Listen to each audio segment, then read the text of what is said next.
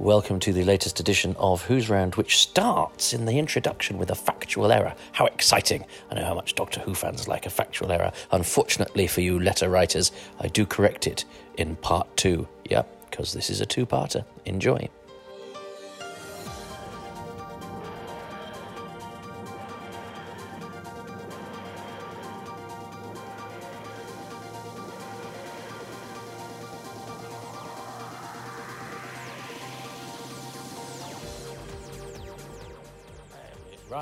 I think, hello, listener.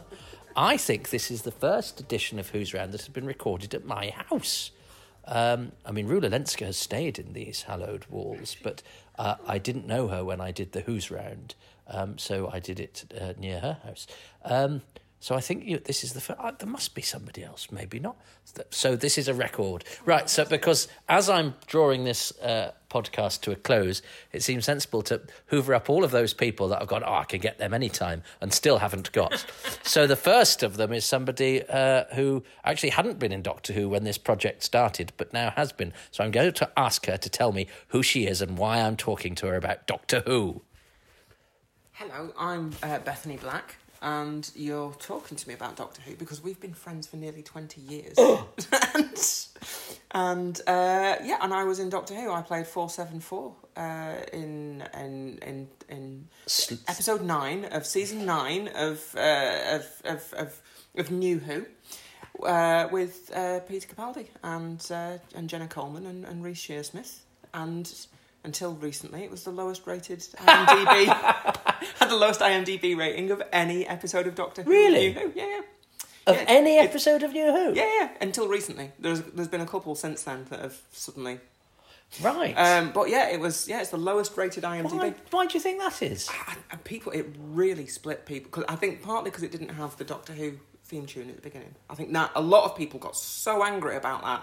Right. Because well, you know what, you know we've been Doctor Who fans for forever, Yeah. and and you know exactly what we're like when when they went and decided to go and squash the the the, the end credits up to one side of the screen to go and tell you what was on next. And, Oh, and well, yeah, I'm. Yeah, I mean, that's. I still haven't. I'm still furious about that. yeah, yeah, I am as well. It's And of course, for a program that flourishes on change, the minute you change something of it, we Yeah, really yeah, don't like it. Yeah, exactly, exactly. That's interesting. Um, because I right, so we, we, uh, we will go back and we will talk about non-who things. So specifically in terms of uh, the vacuum of the episode itself, Yeah. how did you come to be in Sleep No More? Right, this is one of those stories which annoys everybody. This is because you know about my acting career. You've you to, Toby's uh, dear listener been uh, been the reason been the reason why I've had such a fantastic acting career.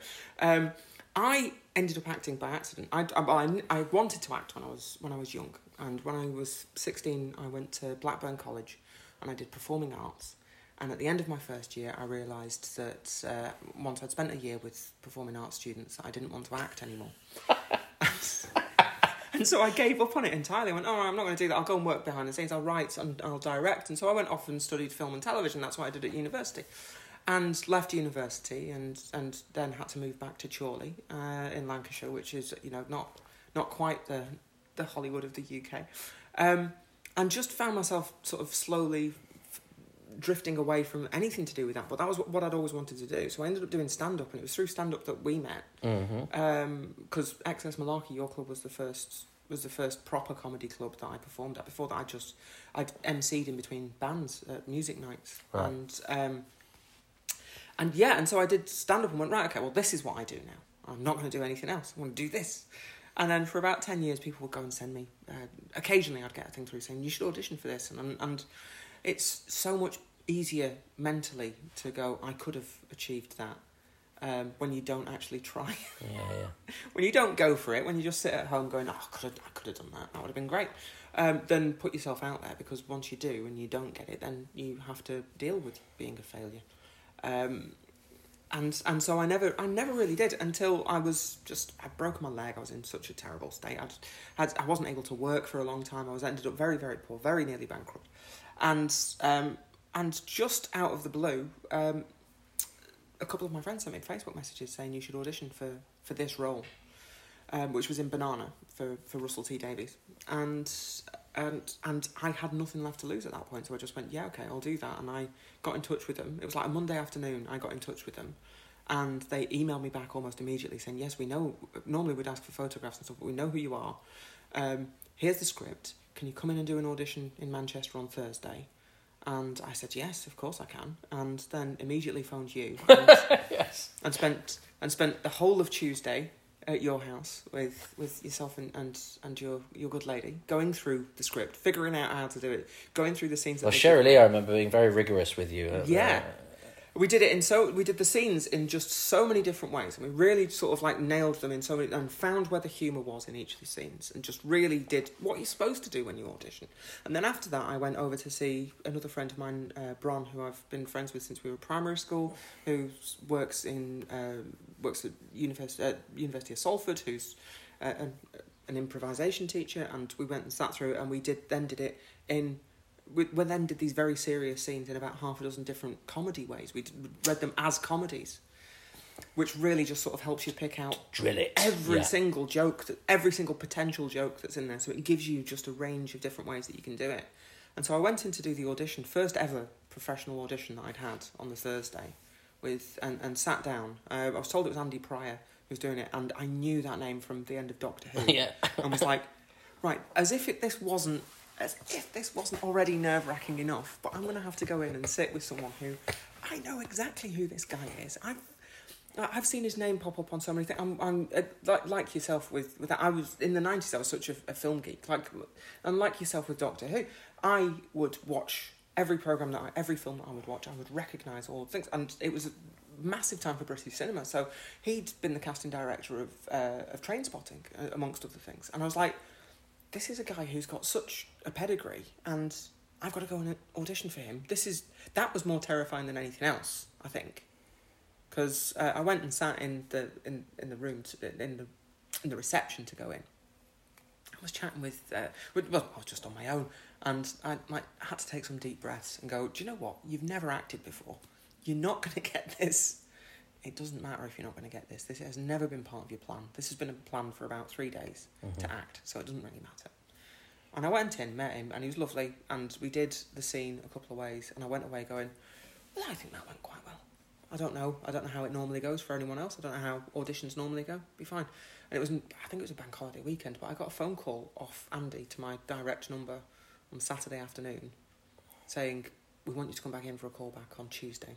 Um, here's my number if you need to talk to me about anything over the weekend. Just get in touch. We'll be able to do this. And I went in on the on the Tuesday, did the read through, um, and the next day Andy phoned me and said, right, you've got the job. These are the these are the terms. These are all the things that you're going to be doing. These are, this is this is how much money you'll be getting paid. I was like, just sort of sat there running up a calculator, going, "God, this is amazing. This is."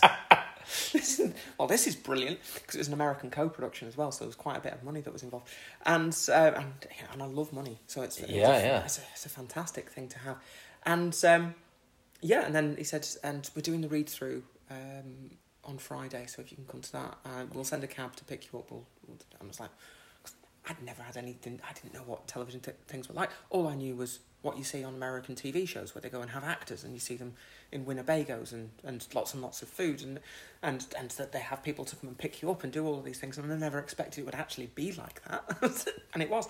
Um, and they took me off to go and to do the to do the read through, and I pulled up outside the offices of Red. Andy was stood outside having a cigarette.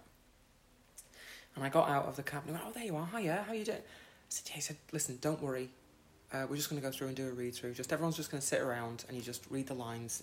I know a lot of people get nervous about this, and that was the first time I realised you're supposed to be nervous uh, something like that. Because I was like, why would I be nervous? I've just got to read something off a paper. I don't like this. Is I do stand up for a living. You know, Yeah. this is I, I have to make up mass. I have to make up five minute chunks on the spot sometimes just because of something that's happened in the room. So, so sitting there and reading my lines off a page in front of a group, double. group of people is like this is the easiest day of work I've ever had.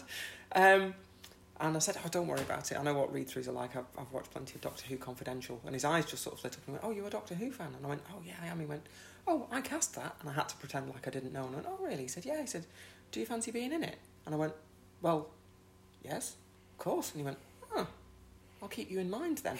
and I was like, well, first day of an actor. This is dead easy, isn't it? we went. I went upstairs into the main room, and um, as we were walking through, Russell came bounding out of one of the offices. But there she is! Come here and gave me a big hug, and then went and led me off and sat me in a room with uh, Andrew Hayden Smith and a couple of other people. And I was just looking around, going, "I know you all off the telly. What's this? Is this is bizarre." And then we went and sat in the room and we did the read through. And, and so Cucumber Banana came and went and it was fine. And, and I just sort of carry on with doing stand up. And I'd kind of forgotten about what Andy had said until suddenly I got a, a phone call uh, out of the blue going, I've just messaged your agents. Um, we've got a role that we think you'd be really good for. And they got in touch with me and said, Do you fancy doing Doctor Who? I like, Well, of course I fancy doing Doctor Who. They said, Right, okay, well, here's the script. You're not, you can't tell anybody. You're not even allowed to tell anyone that you're auditioning for it. Um, it's for the role of 474. This is the character spec. Uh, we'd like you to go in and, and do the audition. So drove down to London and then had to run across town because I managed to park up miles away and, and was late. And, We're going to get onto that. That doesn't surprise Oh. me. yeah, and I sat and I, I went and I got into the. It was a really warm day as well. It was like the beginning of May, and I went and sat in this. It was sat in Andy's in, in the building where Andy's offices are, next to these impossibly thin, impossibly good-looking people, whilst I'm sat there very red-faced and with sweat just pouring out of me, just going, "Oh God, well I've ruined this as well." Went downstairs and like sat in with Nikki Haley, who's the who was the producer, and sat in with um, with Andy, and just again did did the audition, did it, and and went away from it, and and went home and kind of forgot about it. I messaged him about a week later, going, "So I'm taking I didn't get it." He goes, "Oh no, it's not that. It's just it takes a long time to to decide. We've got loads of different variables, and often it'll be like a couple of days before you're going to start shooting that we'll that we'll know." And I was like, "All right, okay, cool, that's fine, that's fine." He said, "You know, it's just because it's such a big show."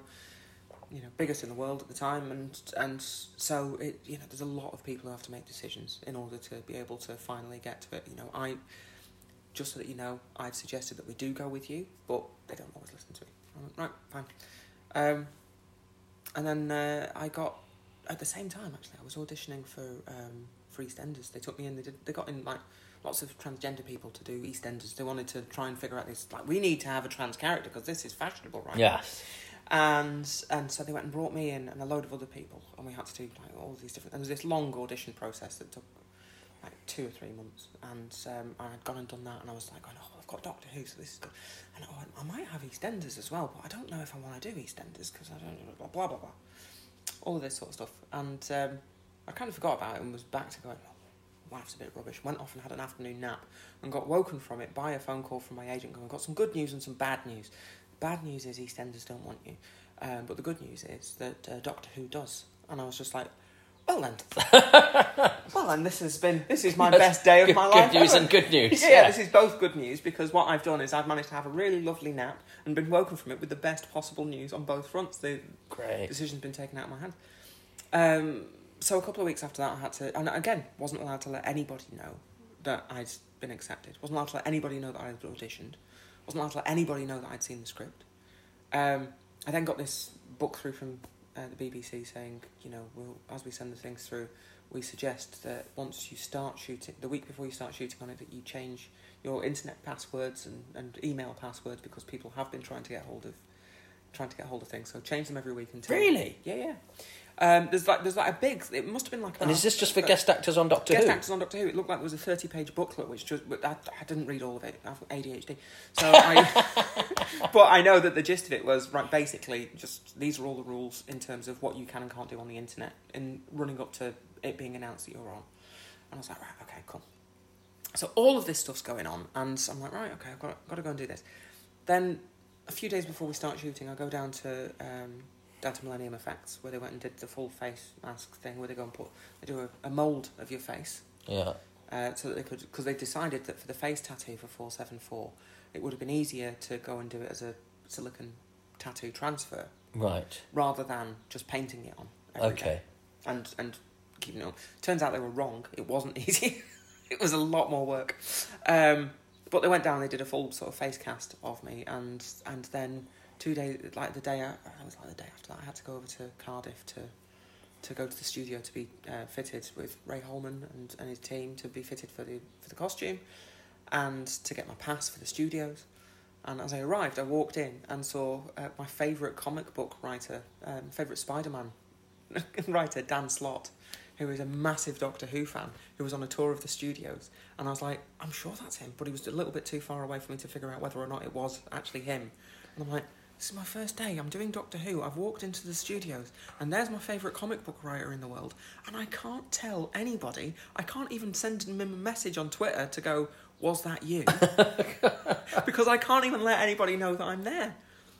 Um, at that point, I had to lie to. I'd lie to all of my friends. They knew I was doing something, and I wasn't wasn't allowed to tell them. So I uh, I did like Varys in uh, in Game of Thrones of of telling each of them a different lie, just in case it got out, so that I, so that I knew who So to who trust. who'd, who'd betrayed you? Yeah, yeah, knew who to trust. So one of my friends thought I was off to Croatia to film Game of Thrones. One of my friends thought I was off to New York to do Jessica Jones. Someone else thought I was off to South Korea to do uh, the Avengers. Um, I just because I knew 'cause it was that thing of they knew that I was doing something and they knew it was secretive, and I I just sort of had to make out. Yeah. And so it, it, the the level of secrecy around it, it was like it has to be one of the biggest things that's going. So it was just having to tell people that oh yeah no I'm not going to be available because I've got to I've got to go out of the country. Which that bit wasn't a lie. yes. yeah, yeah, you know I was in Wales. Yeah. Um, I made sure I had all my jabs and took my passport with me you know, just in case. Um, yeah, and then we shot the the episode which we did throughout uh, August, and it was how long? How many? How long did it take? it took just over three weeks. Right. which it's about twice as long as it is for a normal single episode of Doctor Who, because it was entirely done as a found footage episode. So it was Mm. all done.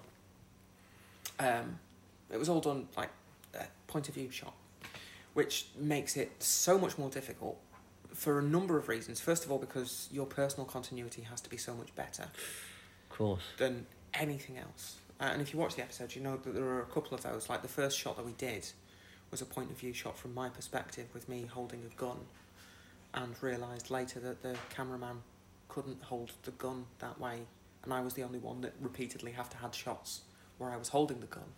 So I suddenly had to go from being right-handed to left-handed uh, at the end of the first scene. Um, Oh dear.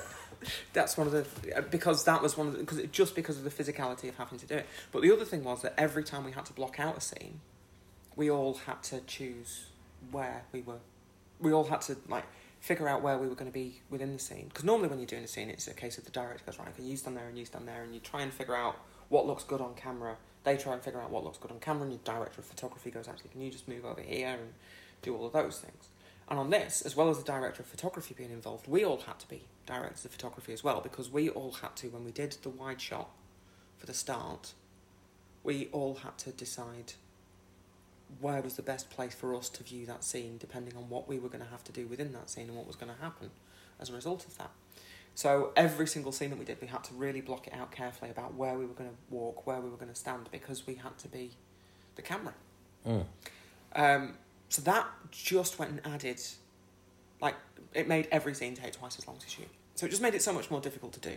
Um, But so if there was a shot in the episode from your point of view, yeah, would you wouldn't have, but a cameraman sh- a shot cameraman that. would have to stand in from my point of view. Yeah, Why couldn't they do it where they just put a camera in your helmets and actually did it as actual fan footage? because of the way that they were doing the, um, because of the lighting and everything that they do with, with the shots, with the, with the, with the whole episode, the the lenses aren't- hadn't been good enough to do um, shots with that sort of contrast and that sort of colour and that sort of light level right up until the year that we did it.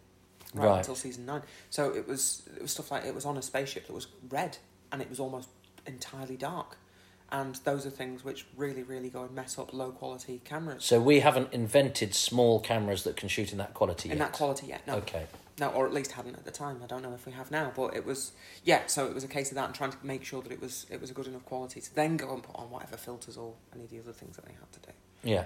Um, and so yeah, so it was so the so everything that we did ended up having to take twice as long, and everyone was getting frustrated, and everyone who worked on it, like when we were chatting, it was a, it was a really odd episode to film. I was chatting with Peter at one point about shooting it. This is Peter Capaldi, Peter who Capaldi. played TV's Doctor Who. Yes, as he said at the, in the read through, as we go around the as we go around the table, and we all say, you know, my my name's Bethany Black, and I'm playing four seven four. And I'm Peter Capaldi, and I'll be playing Doctor Who, Yes. which I loved. I was like, right, okay, there we go. That's that's a, a line under it for any further arguments I ever But have. he should have been Doctor Who on the credits. Oh. As anyway, that that's David Yes. Tennant's fault, you know. Yeah, yeah. Because Eccleston is Doctor Who. Yeah.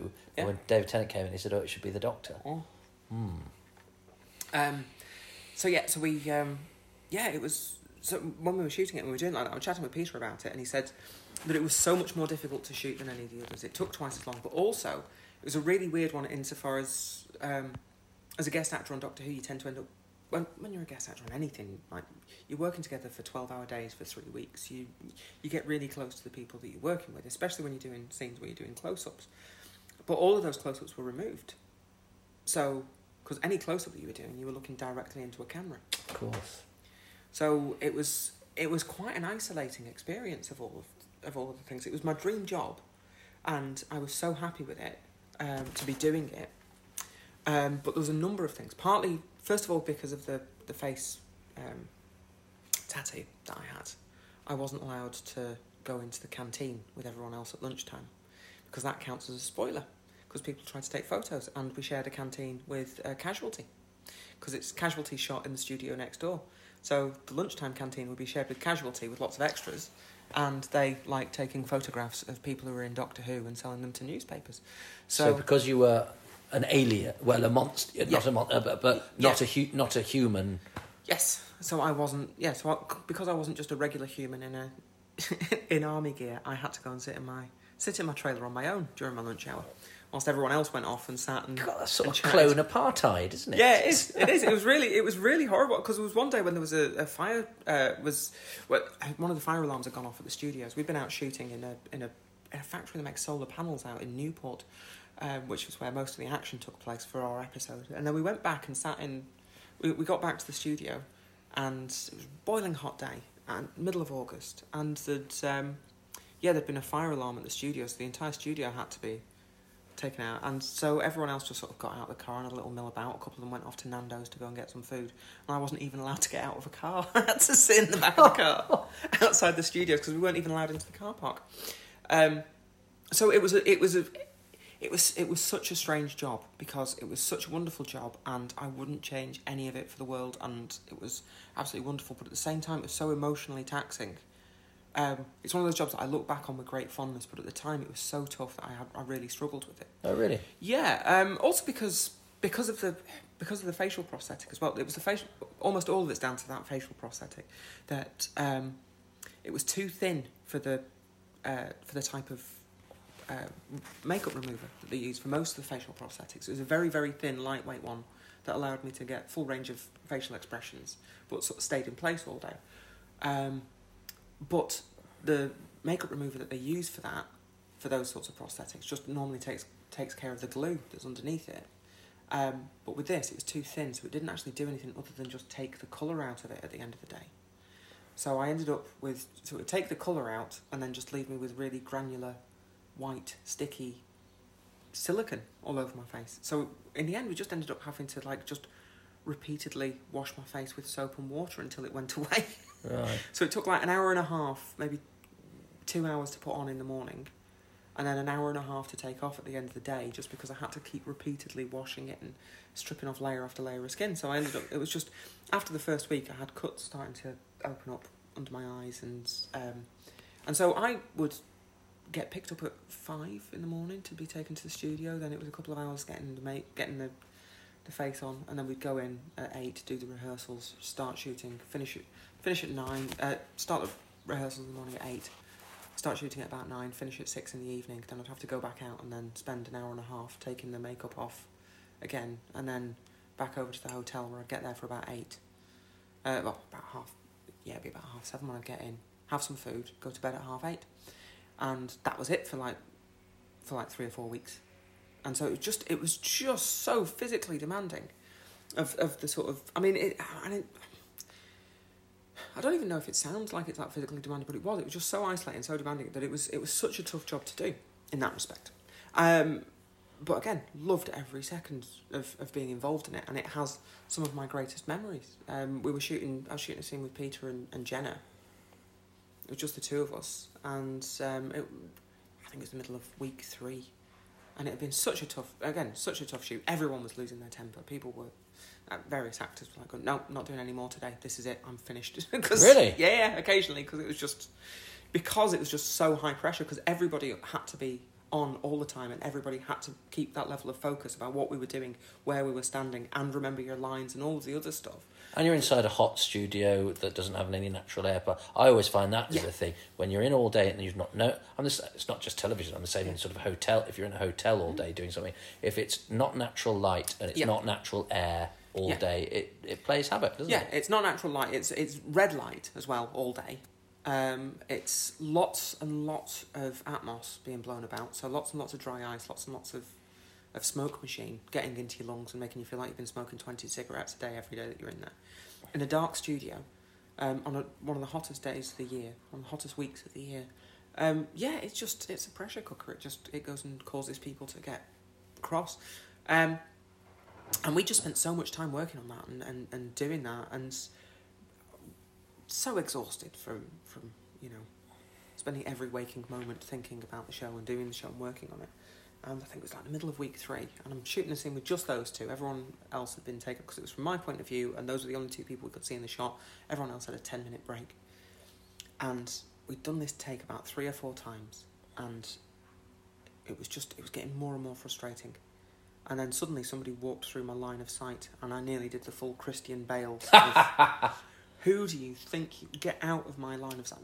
And then realised that it was David Tennant, um, who'd walked through, and I went, oh, "Oh God!" and just like dropped the gun immediately, and went and turned around and saw my partner who was on a on a set visit, just with a big stupid grin on her face, just like really excited, and next to her was Russell T Davies, who had just turned up for the to to have a look at what was going on. And because they were in next door because they were starting to do the pre-production for uh, Midsummer Night's Dream that came out Ah, shortly of after that. course, yeah. Because David was originally supposed to direct that, and then personal reasons meant that he had to drop out, and um, and so they were there just doing all the all the planning for that, and I'm just like stood there looking around, going, "This is crazy. This is this is childhood dream stuff." Yeah. I'm I'm stood on a sta- I'm stood on a spaceship with a gun dressed as a mutant alien clone with with two doctors, a companion and a showrunner. This is this is this must be what it's like if you're a Catholic meeting two popes and God. You know Yeah, I mean? yeah. At the same time. Amazing. And and so just and just everything shut down then and everyone was like, Well, this is a welcome distraction from what's going on. And so we stood watching I just stood watching Peter and David chatting to each other and they started talking about the fiftieth um, anniversary because it was because obviously you know they've got this really strong connection because of the character, but they never really worked together. So it was they were chatting about that and talking about the fiftieth anniversary and how they'd had to go over how they'd had to film all the original TARDIS sets over at the Doctor Who experience, which is where it is, and how it was all falling apart and they couldn't really touch anything in case bits fell off. And and Peter said, yeah, because we did that, and I had to. I was in my TARDIS for, for the bit with my eyes, so it was so I was there for that. And he went, oh. And he said, did you ever? Did you actually? Did you ever get to have a go on my TARDIS? And David went, oh no, I didn't, I didn't. He said, oh, would you like to come and have a look? And he went, oh, I'd love to. And I was just like, this is the greatest moment of my entire life. And Pete said, "Oh well, come along then." So Peter went and took me and Russell and Jenna and and Russell, uh, me, Peter, Jenna, Russell, and and David and Sana, my partner. And we walked round out of out of the spaceship across the studio to where the big TARDIS set is, and he took us up the stairs outside to go to the main TARDIS entrance because that bit's raised, so it's. Um, so he took us up the stairs and opened the door and went, "Welcome aboard," and I was just like. I've never been more excited about anything, as, as you can completely imagine. I've Yeah. never been more excited about anything in my life. And I walked in, and all of the light, the the gaffers had gone lit the entire place up. So it was all the lights were on, every moving part was moving, and it's like walking into the most beautiful cathedral that you've ever seen, and just couldn't catch my breath as I walked in. I was just awestruck by the beauty and the size and everything of it. Couldn't just big deep breath, big sigh, and like, I'm never going to get another chance. So I had to step back outside and then back in and go, but it's bigger on the inside, and I was like, nailed that. I'm never going to get a chance to nail anything as much as I did that. And so we we then went and stood around on the console deck of the TARDIS, just talking about it and talking about how things had changed and talking about Doctor Who and and we just messed about and flew the TARDIS for a little bit that afternoon. And and yeah and and I remember because I it was about a month after I'd asked my girlfriend to marry me and she said no um, because she doesn't want well she said oh my god no god no if I was it would be you but no Jesus I'm not marrying anyone I was like well you could have just said that little bit in the middle First. yeah, yeah just, if I would marry anyone, it'd be you. Not that. Oh my god, no. Um, and I just sort of turned to her and just went, I can't believe we're doing this. This is like the best moment of my life. And she went, Yeah, you know. And she said, just you know, if if we did get married, and I did say yes, I was like, Yeah. She went, It would never measure up to this, would it? it would never measure up. It'd be terrible. I was like, Yeah, it would be a letdown after this. and so that was just beautiful. It was so much fun to do, and it was yeah. And I'm I'm really proud of that episode, and I really loved it. And and I know that it really split audiences. I know some people really really hated it. And I think some of it's down to the not being the, the, the music at the start. Some of it's down to um, it being a found footage episode, which isn't to everyone's taste. Some of it's down to them trying to do something different with it. Some of it's down to the story. Some of it's down to the idea that the people don't really like the bogey monsters that are in it, the the eye bogey monsters, um, the Sandmen. Um, but do you know what? I think it's a really solid base under siege story.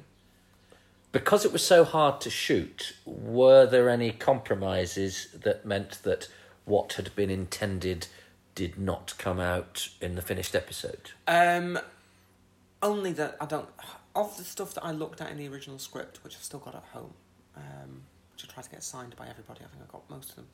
Um, I think the only thing that's missing from that is that the the guns didn't fire that we had. There was supposed to be lots of us shooting down corridors at, at Sandmen as they were coming to us.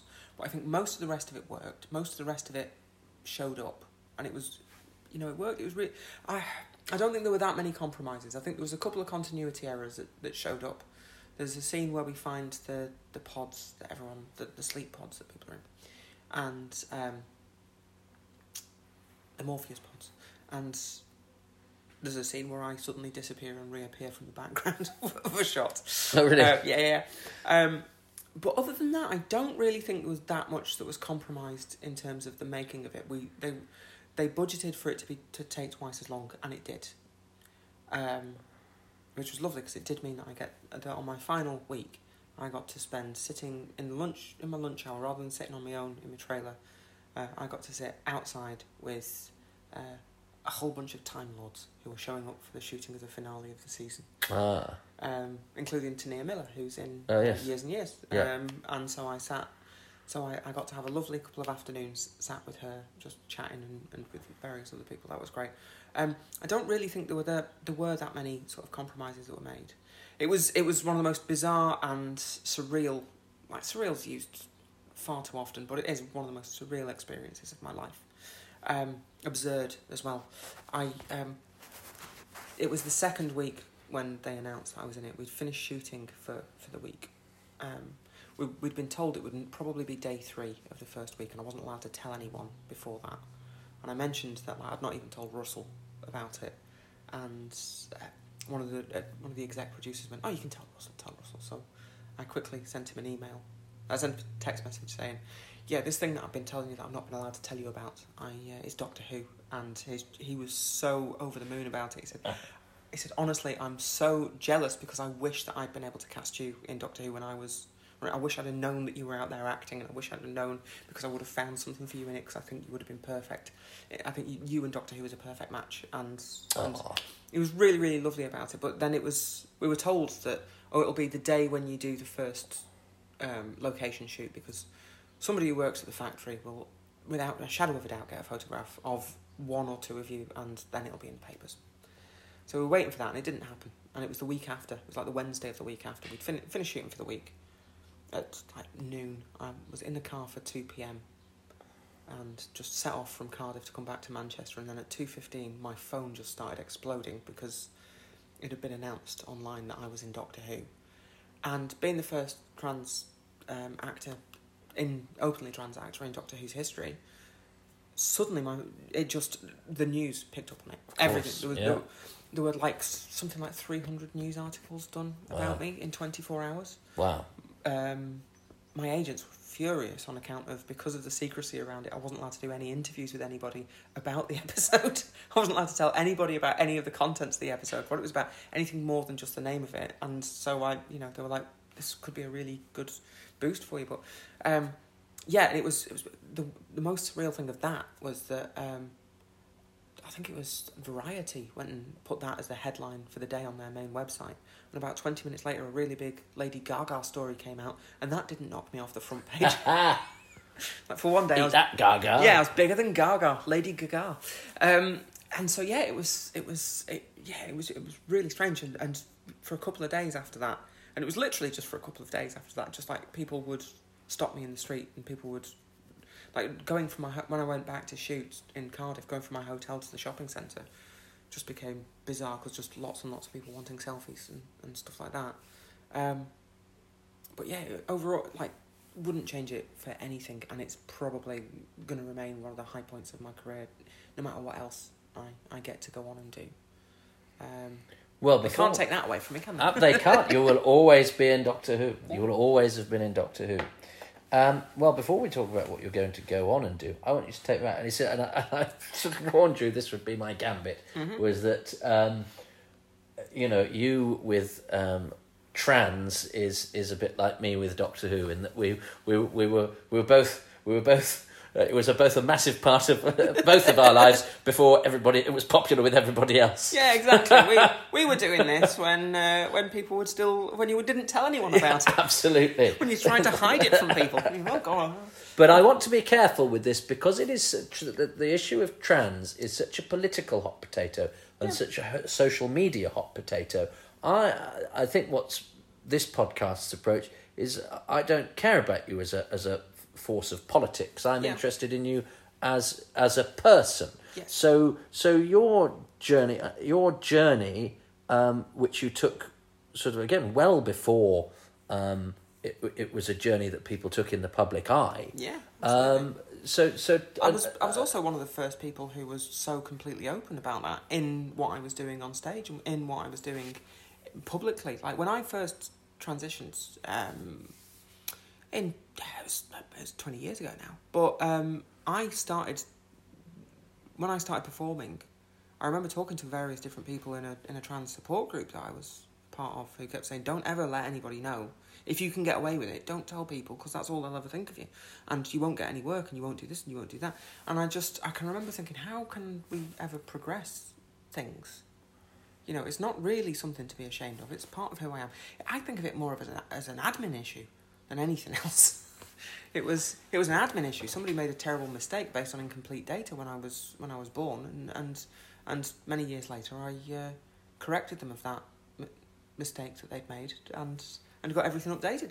Um, and so that's you know that's always how I saw it. But I've and I've talked I've always talked about it on stage. I don't when I say always talked about it on stage. Since I started, I have talked about it here and there whenever it's been relevant or wherever it's been something that I wanted to talk about. Mm. Um, but yeah, I've and I've you know I've spoken out and sort of tried to help other people because I always think that if you if you're in a group that's um, that has a tough time, if it's difficult for you, then I always feel like you've got a bit of an obligation to try and make it easier for everyone else who has to follow, Mm. rather than rather than continue with uh, the way that things continue with the way that things work. Because sometimes things do need to change, and and so that's what I've always tried to do. And and so that was and and the first job that I did, the first acting job, Banana, was again I was the first trans character in a starring role. Uh, the first trans actor playing a trans character in a starring role on British television. Mm. Um, and the first on, on US network television as well because it was on Logo uh, in the States. So uh, the only times that there'd been trans characters, trans actors playing trans characters in roles before that were all streaming platforms. So it's, yeah, it's, it's you know, it's, and So so but you talk about but prior you talk about being a, an admin error, which is a Yeah. very nice way of putting it. But when did you I mean, when did you realise that you know? When did you realise that the form had been filled in incorrectly? and how long did it take you to articulate that one to yourself, Yeah. and two to actually do anything about it? I realised when I must have realised when I was about three years old. Crikey! Yeah. And I remember seeing an episode of The Love Boat, which had a character in it who was trans that week.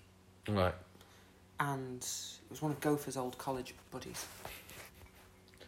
Who who Gopher found incredibly attractive and thought it was the sister of his college buddy. Uh, and then the you know, the whole thing was revealed. And I watched that and I can remember sitting there and it was like something just clicked in my head and went, That makes quite a lot of sense. And but I didn't have the words to articulate it and knew that things that were on television weren't necessarily real. And so just sort of carried on sort of with that in the back of my head. I knew better than to tell anybody. I already knew by that point that if I told anybody that would mean that would possibly mean that uh, it would ruin my entire life and, and make everyone who loved me hate me. Um, and I think it, it's like it was always there, sort of occasionally bubbling up at the back of my brain, and, until I was about must have been about seven when there was something in a newspaper about someone who was trans, and then, um, and then a couple of years later, I saw the Rocky Horror Show for the first time, the Rocky Horror Picture Show, and that was the closest thing I ever had to any representation.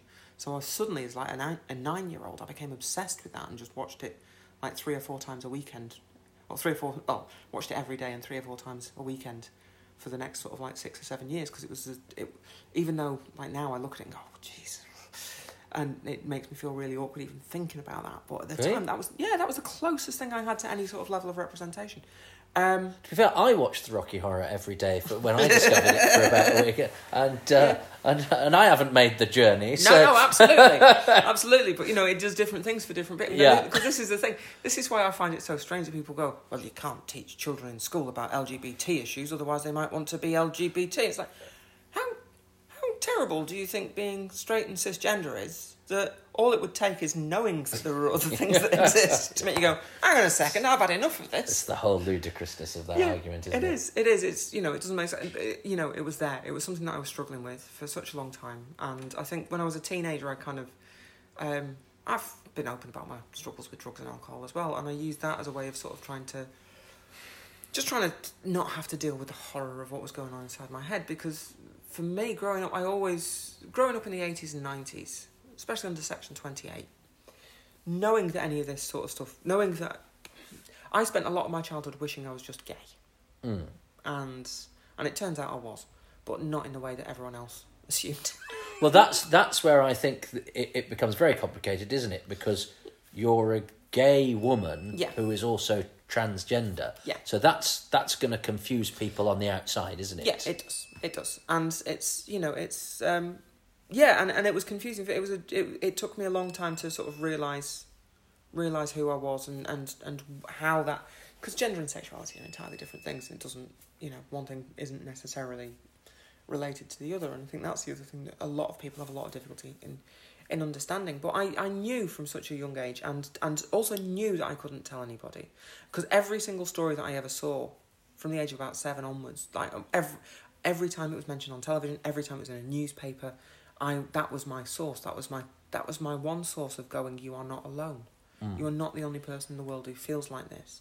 And all of those stories in the newspapers and online, and on, well, not even online at that point, but all those stories in newspapers on television were always told as tragedies. They were always told as this poor person who has had to suffer with this thing and is a bit odd and is a bit weird and so unhappy with their life that they've had to do this, and as a result of that, they don't have any friends or family, and nobody wants to be that, you know, and all of this stuff that just made me go, right, well, that is the only that is the only path. So I've got to try and not tell that, and and I had various other problems. So I was, you know, I just drank and, and did drugs as a way of managing to get my head to shut up for a little bit. Mm. Um, and I think I was 17 when I first sort of told my mum. I mean, I came out to a couple of friends at high school. I mean, I was openly bi at high school uh, in the mid 90s, which uh, was. Uh, which was probably a mistake, but uh, well, do you know what? I don't think it was. It was. It's just. It was one of those things that's like you know you see you hear quite a lot about kids at school these days being open about their gender and identity and sexuality. And people go, Can you imagine if anyone did that back in the 1990s? And I think, Well, I did. And it was horrible. And it was, you know, it. I got beaten up quite a lot, and I, you know, a lot of the things that happened to me as a teenager still affect me to this day. But, um, yeah, I was about seventeen. I, I, told a couple of friends, and none of them sort of, all of them were so embarrassed by the fact that I told them that no one ever said anything to anyone else. I don't think I had quite had the proper language to sort of explain what it was. And I sort of came out to my mum. Well, I got drunk and told my mum when I was like seventeen, and she was so upset that I then claimed that I was talking shit whilst I was drunk. Mm-hmm. Um, and then went to go and see a psychiatrist. Uh, went to see my GP and, and told her and got referred to see a psychiatrist who I went to see, who then um, used the correct pronouns in his notes for the first time for me, and that was just Wow. that was that was a moment when that happened that my just my heart lifted and I was like, oh my god, this feels right for the first time in my life. It was the first time I felt right about myself in the way that anyone else was thinking about me or describing me or or doing any of these things. Um, and then about um, three months after that, I got a letter telling me that um, I'd been put on a waiting list to go and see somebody at a clinic about this, and the waiting list was two years long. And I was like 17 and a half, and it was going to be two years, and I was just going off to university, and I was in a relationship at that point, and was like, do you know what? Actually, no, I'm going to try and make this relationship work because this is what you're supposed to do. This is the life that the whole of the world wants you to have. Yeah. And that eventually just sort of fell apart. That's, you know, because it does. You're 17, it's not going to last forever. And it, we were together for about four years. And that broke down so badly when it did break down. And having put all of my stock into that being the thing that would, that would be the thing that would save me. Um, I had a complete nervous breakdown and attempted suicide a number of times, and um, and ended up going to see my my doctor at university. My final year of university, and I dropped out like in the February of the final year. And I'd gone to see gone to see my doctor, and was thinking that I was going to have to try and convince her. I was going to have to lie to her that I, and try and convince her that I was depressed. When the fact that I'd tried to commit suicide three times that week and was covered in, in self harm scars was probably a fairly good indicator that that wasn't a lie.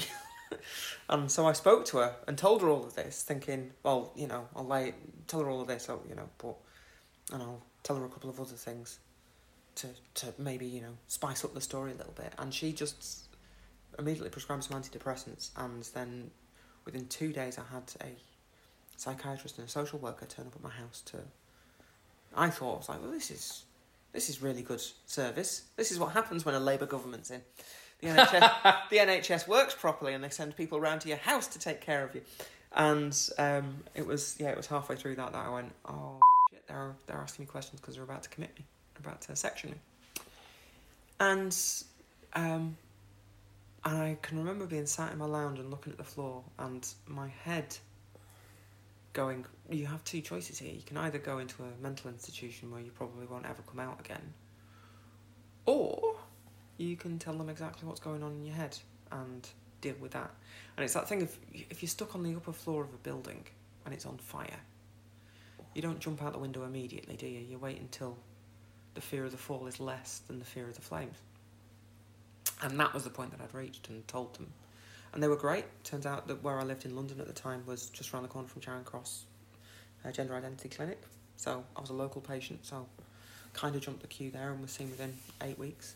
Um, and and then just had to come out to my family, which is what I did. And and almost immediately life got better after that because I wasn't carrying around this big horrible secret that I had to deal with.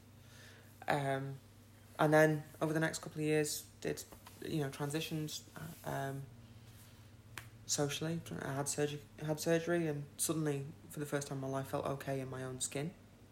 For the first time ever. And life has just been so much better for that.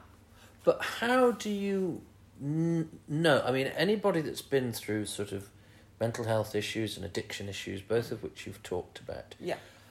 how do you n- know that that, or how did you, and I know you said you'd seen the thing on the love boat and all that sort of thing, but how does it manifest? How do you think to yourself, oh, well, this is the way, I, the reason I'm thinking this is because I'm in the It's not even that I'm body. in the wrong body. It's that thing that I'm that I'm a woman and or you know was a girl and that no one else seemed to recognize that. And seeing that that was a thing that could be true was like, right, okay, that makes sense. So this is who I am. And it's not even that this is who I, this is how I feel because you know, you know that's, I feel like a, like you know I don't I you know I don't know. When people go you know oh, also what does being a woman feel like? It's like well I don't know. I just know what it feels like to be me. I don't know what you yes. feel like Yeah. I don't know what I don't know how you relate to your gender. I don't know how you relate to your gender identity. I don't know how you relate to your body. But I what I the way that I felt well and it isn't even just it's not even like you know oh well a set of stereotypes of of what constitutes a woman. Like it's not even that you know. I'm a I'm a butch lesbian. that's that's where I've landed. That's after all of this gone. Okay, that's kind of where I'm at. That's who I am, and that's cool. That's how I express my gender, and that's how I how I feel about things. But I, you know, I remember somebody, comedian once going, "Oh, don't, don't you wish non-binary had been a thing when you first came out?" I was like, "Well, it was." Just because you hadn't heard of it, um, it was, and I'm not. I'm not non-binary. I'm very much binary. I'm a woman. I'm also a butch lesbian. Those things are not. Those things are all things that people seem to group together as one thing, but they're not.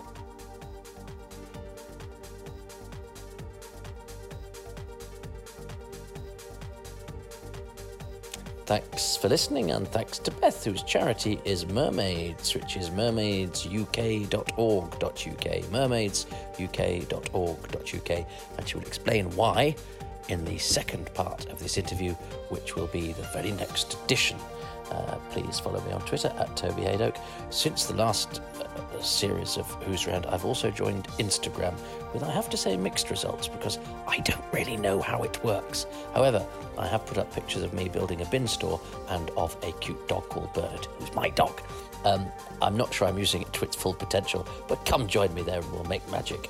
And until the next time, ta ta, stay well, be nice.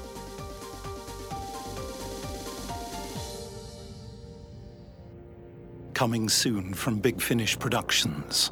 Doctor Who, The Eighth Doctor Adventures, Ravenous 4. I'm heading deep into the history of the Time Lords. It's different there. Unruly. One of the few places I really shouldn't go. My, you chaps are in a right old pickle and no mistake. I'd like to outline my plan. Well, go on. Are we gonna kill the doctor or what? We speak to the Eleven. I'm the Eleven. Uh, these are my friends, the Ravenous, and you're, well, lunch. No, there's only one person you could be. Well, well, the Master. Oh, doctor. I have missed this. All our conversations, the one-upmanship. It's been too long. It's good to be back. Now what? I've not sent you in to fetch a magic lamp. I sent you in so I can drop a roof on you. What's he? Oh no. Monica! You better start with these escape attempts, or this whole thing will take forever. Oh, I'm sorry. Here I was thinking I was being held under duress. Let the feast commence. I didn't know! Big Finish. We love stories. You think he'll manage it? Mm, maybe. Popcorn?